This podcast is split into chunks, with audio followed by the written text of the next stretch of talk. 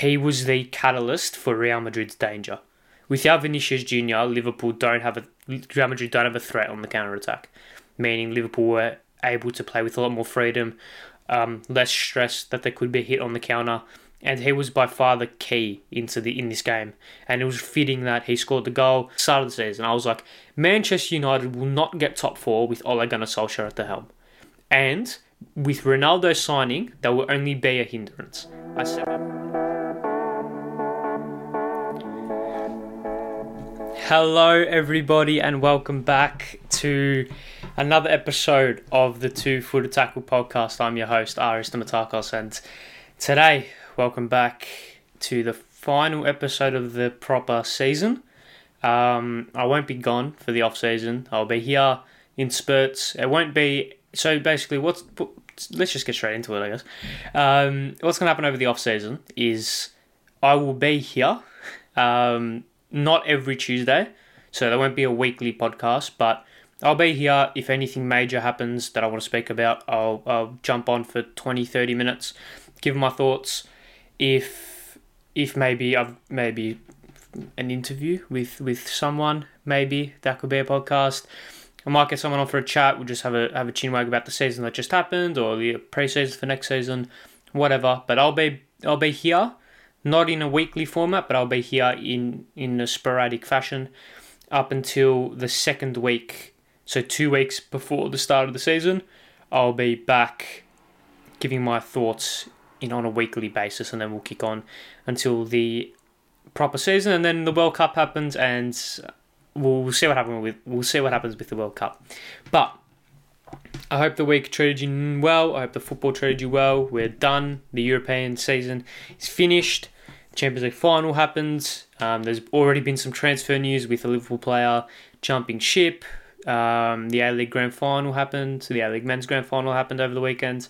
And I want to react to my Premier League predictions. Now, you guys obviously don't know what my Premier League predictions are because I did it before the podcast started, but I've got them written down. This was these were written like a, probably a day before the Arsenal Brentford game. So if any transfers happened after that, I don't know. They obviously weren't changed, so we'll we'll, we'll see what they are. Um, so yes, let's just start with the Champions League final, shall we? And let's start with with probably the main talking point I want to come out of it. And this was it's happened again. Um, I think that that was the main thing that came out of that I came out of the game with is that it's happened again. Um, it, it was it was just you almost couldn't ride it. Now, I mean, let's just let's go back. Actually, let's start from the start of the game and let's start with the lineups. And can I just say I'll touch on UEFA and the French police and the stadium and what happened before the game a little bit later on. You guys would know, loyal listeners would know what I'm what I mean what I mean by that. But we'll touch on it. Don't worry. Um, so obviously the lineups came out. Real Madrid for some reason decided to announce their lineup four hours before kickoff. I mean, I mean you do you, but I'm pretty sure no one was shocked by their lineup. Obviously Valverde playing on the right hand side, uh, Benzema, Vinicius, that midfield three, which we all have come to know and love. The back four standard as always, and then Courtois in goal. And then with Liverpool, it was touch and go to see whether or not Thiago and Fabinho would be fit. Both were fit, both were playing. So that pretty much gave Liverpool as close to a full strength team as you could have hoped.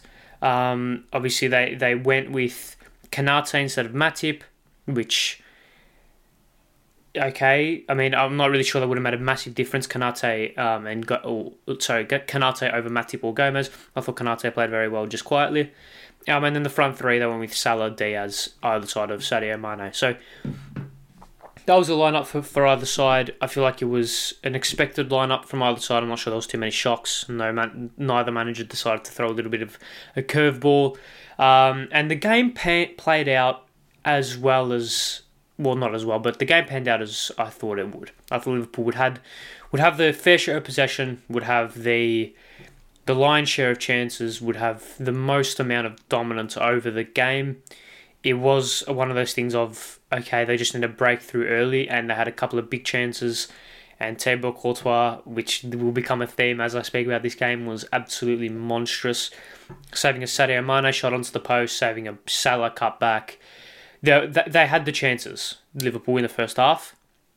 And it was a, it was a game of all right, who strikes first, and Liverpool were by far the more dominant side. I thought that's undisputed.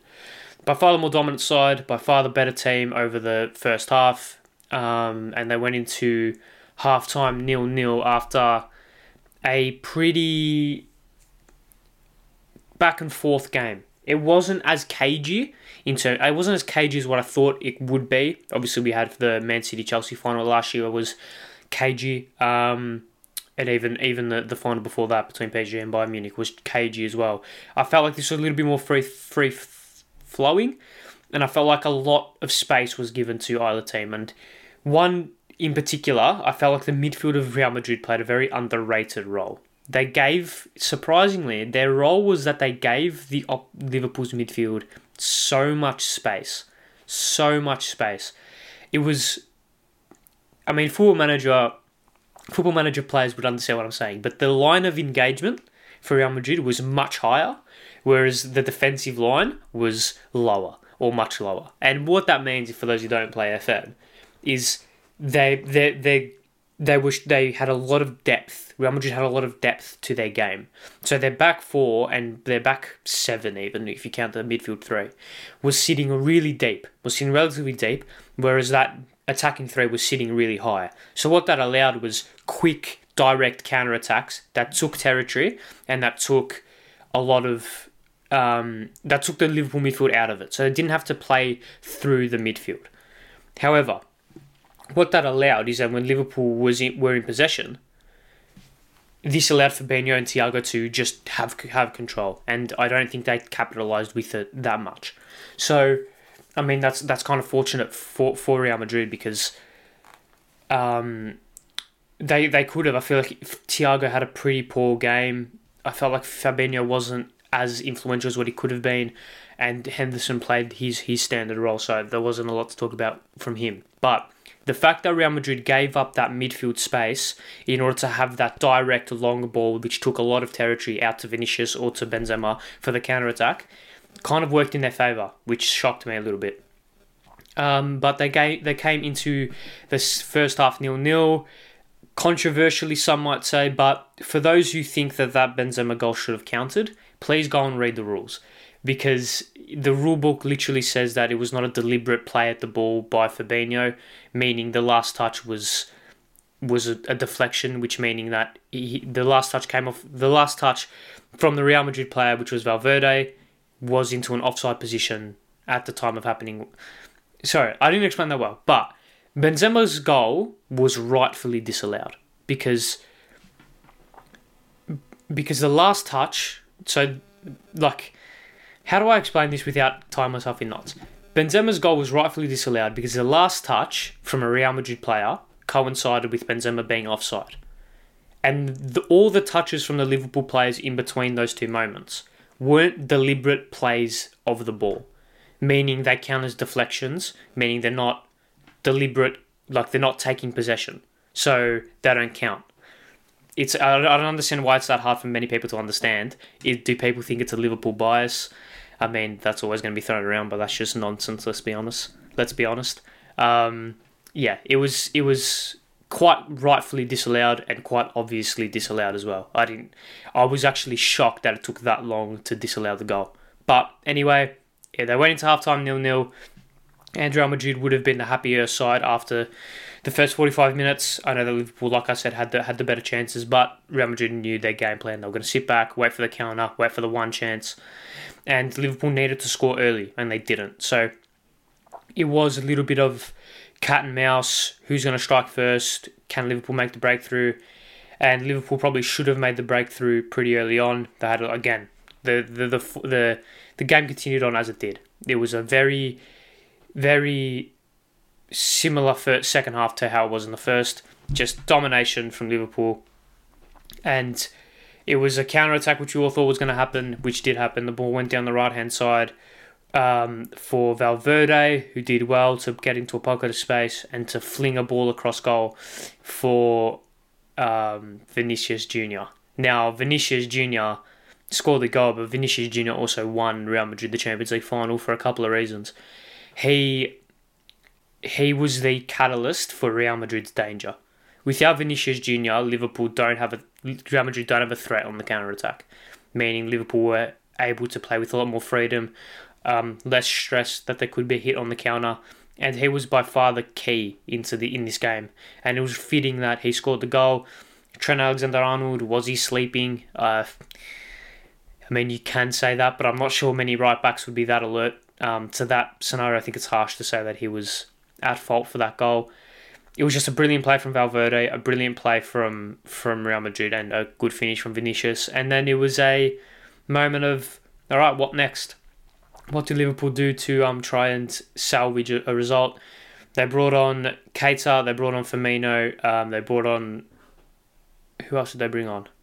They brought so they brought Jota on for Diaz, they brought Firmino and and um and Keita on for Henderson and Thiago. Obviously, going for that extra attacking midfield, that extra attacking player.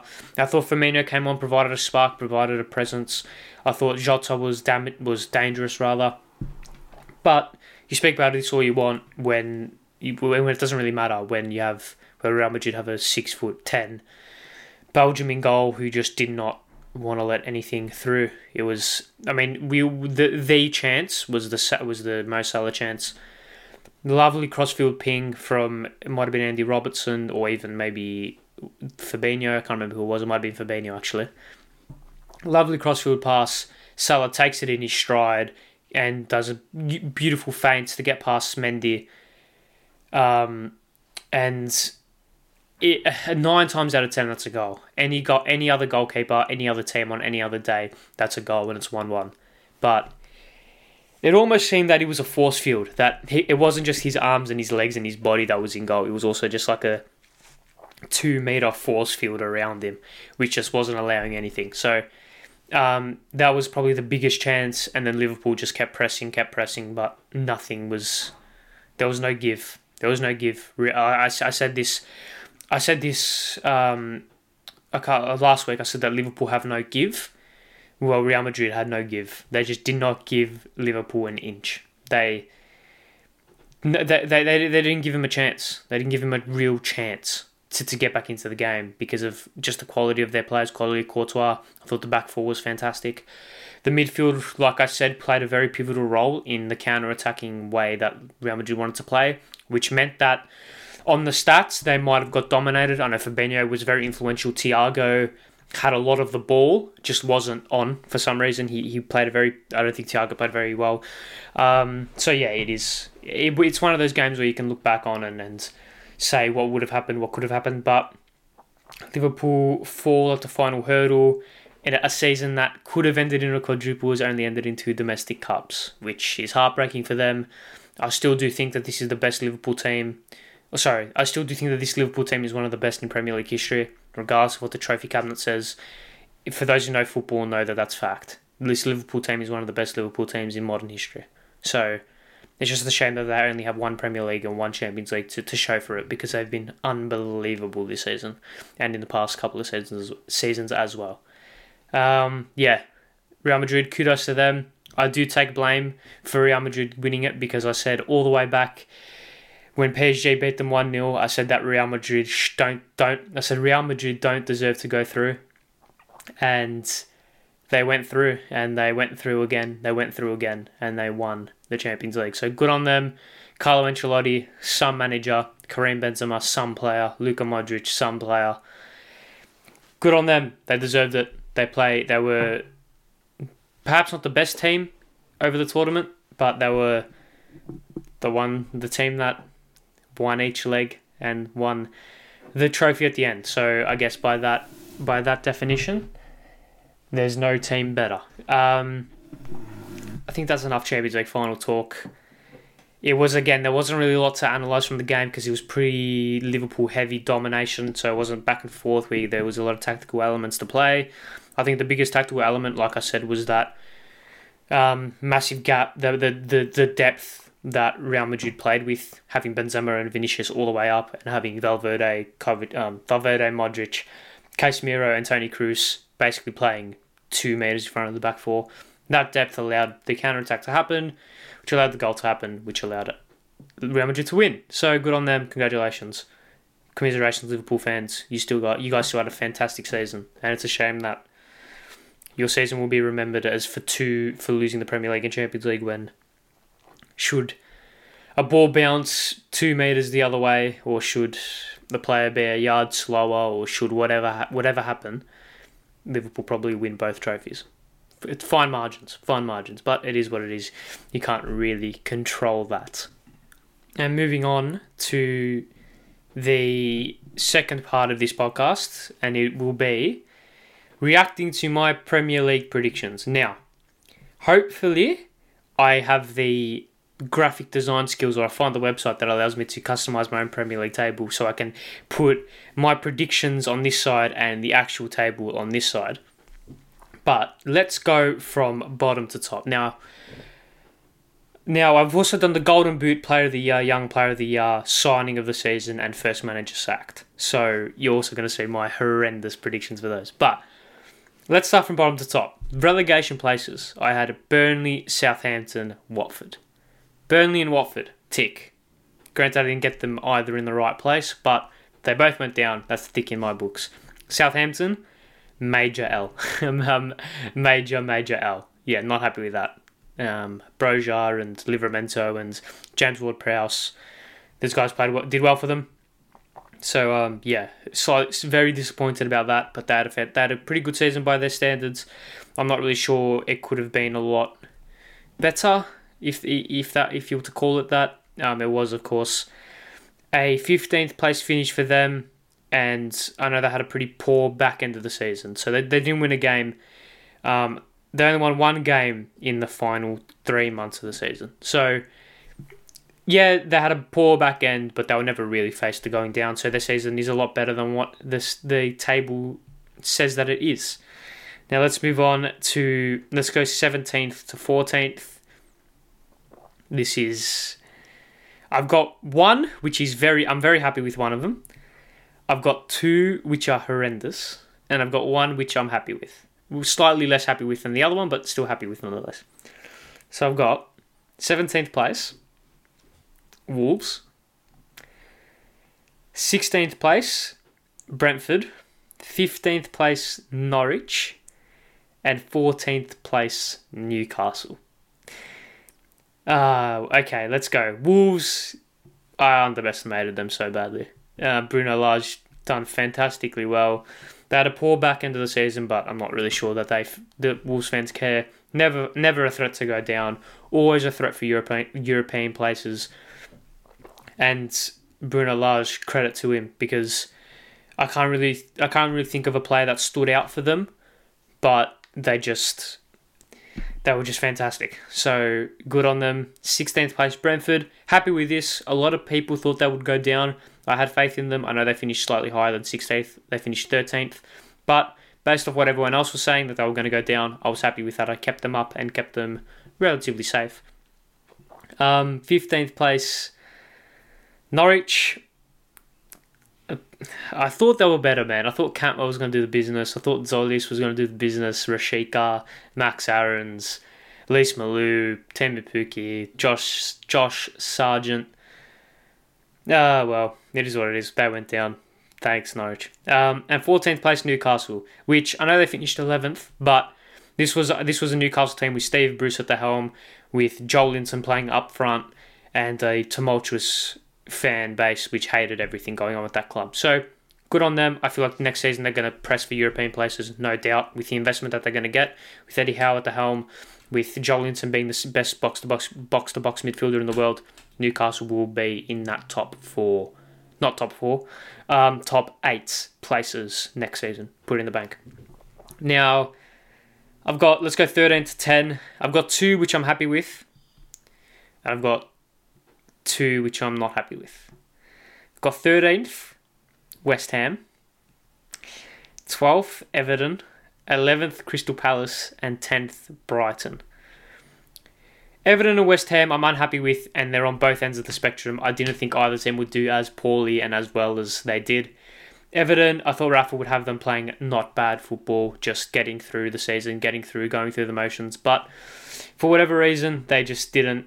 They just, yeah, nearly went down. So thanks, Everton, for that. West Ham, I thought that they would have that second season syndrome, or not second season syndrome, but they would drop off from last season. I thought, um, I thought, what, what I, I thought that the Europa League campaign. That's what I was going to say. The Europa League campaign was going to hinder them heavily.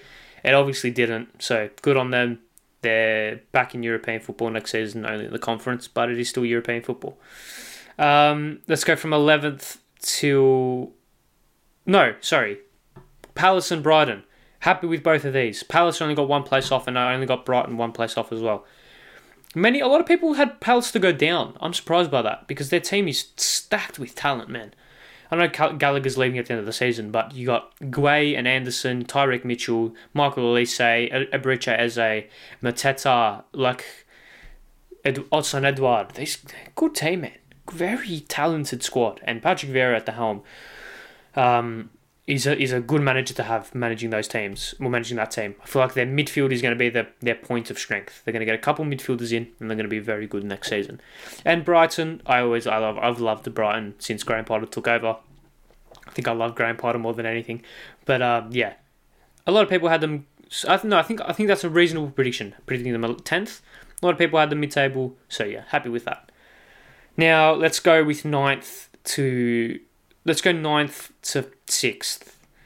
And this is probably my worst stretch. Ninth, I had Arsenal. Tenth, I had Tottenham. Seventh, I had Leeds. And sixth, I had Aston Villa. Oh, God, no. Villa and Leeds, I thought they'd do a lot better than what they did. I thought Marcelo Bielsa would be able to take that Leeds team to good places. Quite clear that wasn't the case. Um, and Aston Villa, I thought that they, I thought that the Jack Grealish um, departure wouldn't hinder them. I thought Buendia would hit the ground running, and you'll see my my points on that a little bit later. Um, I thought Buendia would hit the ground running. I thought Ings was such a shrewd signing. I thought he'd bang goals. I thought Leon Bailey would have a better season than what he did.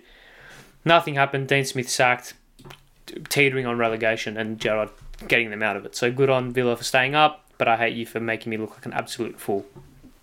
Now, moving on to fifth. Let's go. let let's do fifth by itself, and this is by far and away my proudest prediction. Fifth place, Manchester United. Now, a lot of people had United either finishing top four quite comfortably or winning the league. And I said this at the start of the season. I was like, Manchester United will not get top four with Ole Gunnar Solskjaer at the helm. And with Ronaldo signing, there will only be a hindrance. I said that at the start of the season. I wrote an article saying that Cristiano Ronaldo wasn't Manchester wasn't Manchester United saviour, that they should have invested the money somewhere else, and that Ole Gunnar Solskjaer wasn't the man to take United forward. I'll leave the link to that article in, in the description. Read it; it's good. Um, and I guess I can say is that I told you so. I guess what I can say is I told you so because because I mean I mean everyone else had them finishing top 4. I know some people had them finishing finishing top and winning the league. I saw. I've got the I've got the brains. I say that as I predicted Villa and Leeds to finish the two places below them and Wolves to nearly get relegated. So maybe that was a fluke, who knows? Or maybe it's just my inner hatred for Manchester United seeping through. Um, I don't actually hate them. I just don't like them. I'm neutral. As as um, former UFC champion Robert Whitaker would say, I don't. If if if you're Manchester United, I don't I don't like you, but I don't dislike you either. So, which is very neutral. Um, and then let's do fourth. I had Leicester. Again, less said about that, the better. I thought that had a better season. I thought Patson Daka would, would play well. I know he did towards the back end of the season. He started showing something. I thought Iheanacho would be a big part of seeing Vardy through. I thought Maddison would hit the ground running. He did it, or not hit the ground running, but find form. He didn't really find form. Um, yeah. just a lot, a lot went wrong for Leicester this season. They had a fantastic back end of the season, so good on them. But um, yeah, very touch and go, touch and go season for Leicester. And the top three, I had bang on. I had Chelsea, Liverpool, Manchester City. Um, yeah, I mean, I, I knew Chelsea would finish third. I didn't think Chelsea were going to win the league.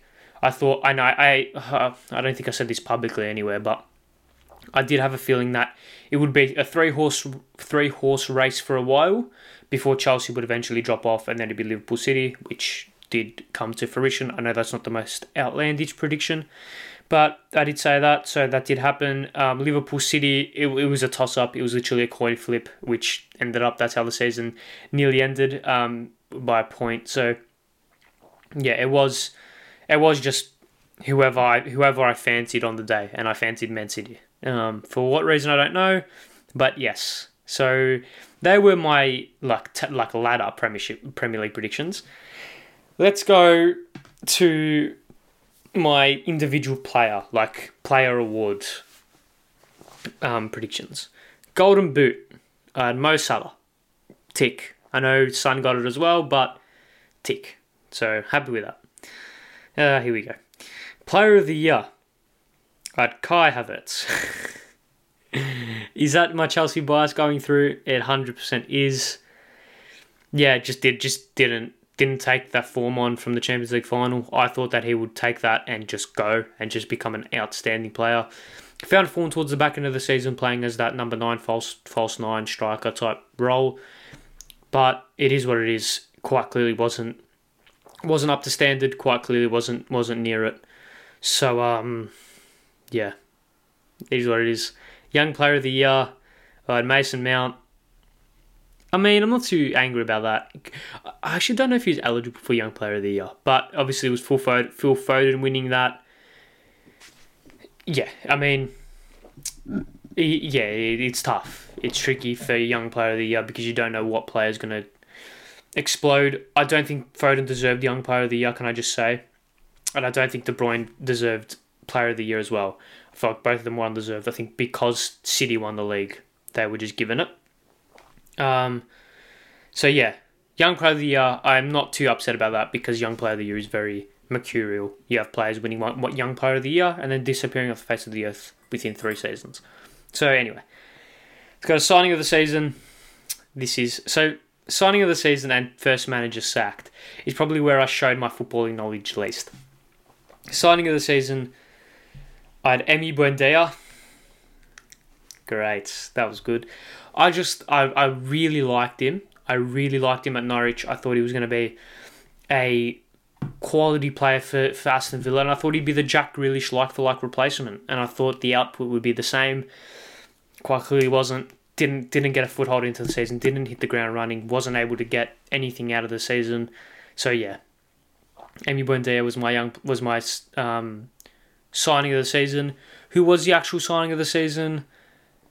Christian Eriksen maybe. Um, Luis Diaz, maybe. Uh, Martin Odegaard, maybe. Who else? Who else played really well? That was a.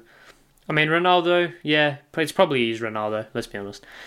He's just come to my mind now. Yeah, probably is Ronaldo. Anyway, and then first manager sacked. I guess you can tell by my Premier League predictions which team I thought would be very poor this season.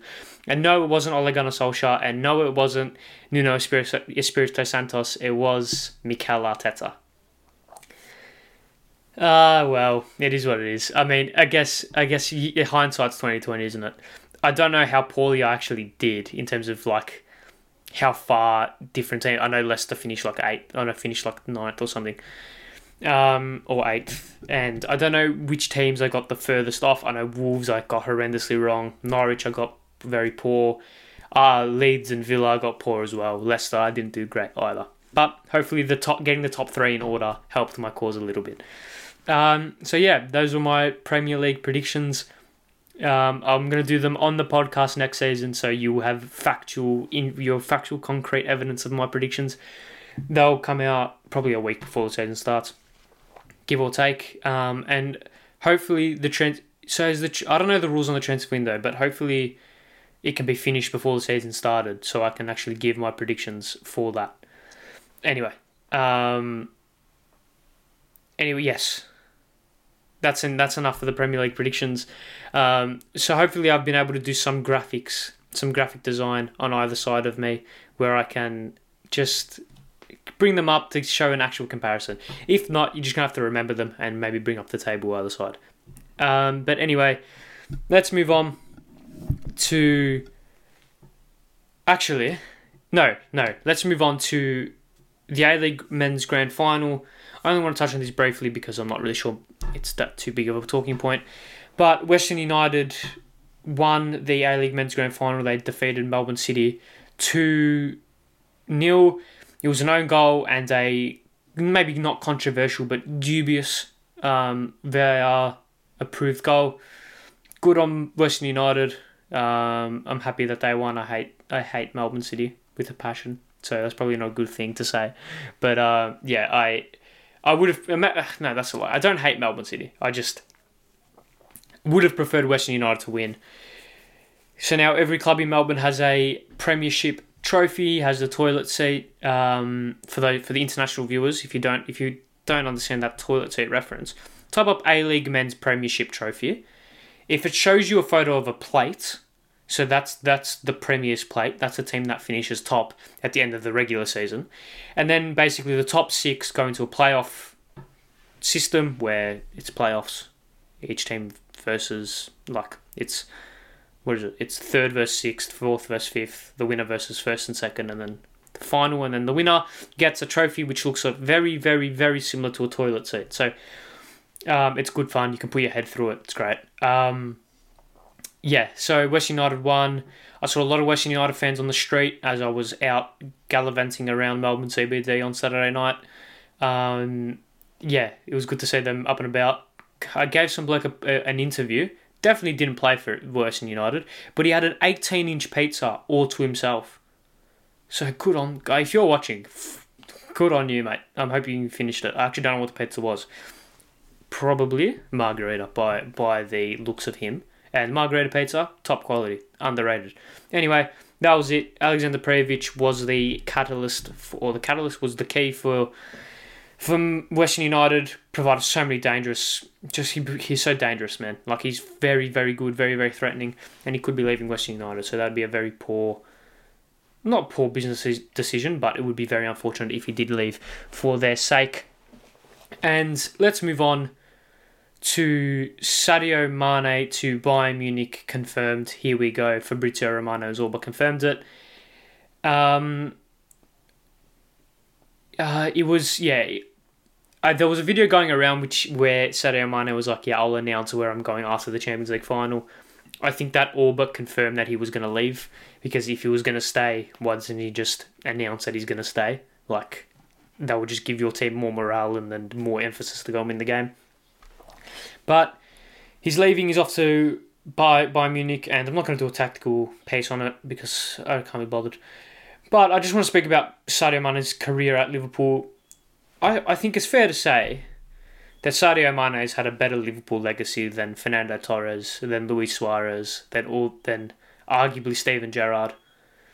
Because he's won a Premier League, he's won Champions League, he's won FA Cup, been unbelievable throughout. I think he's won a Golden Boot as well. He might have as well. I don't know, but he's just been fantastic for Liverpool f- from minute one. From minute one, Sadio Mane was Liverpool's best player, and then when Salah came, he kind of shied away a little bit, but he's hit, but he's gone leaps and bounds since a couple of seasons ago. He's been phenomenal for Liverpool, phenomenal. So to see where he's come from, to see him finally, well, not finally getting a big move, but to see him going to Liverpool, developing himself, establishing himself as one of the best wingers in Europe, and then move to Bayern Munich for his swung, swung song.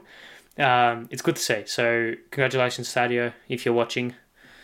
Um, yeah, so that that's it. I just wanted to get that out there because I thought it was interesting to say. Now let's move on. Slightly short episode this week because obviously not a lot happened. Obviously, just the Champions League final. Um, Let's move on to who went into footed. Basically, the only segment on this podcast where I basically look at who did something daft, who did something dumb, what player, club, organisation, team, manager, pundit, whoever, presenter, whoever. did something daft in the world of football.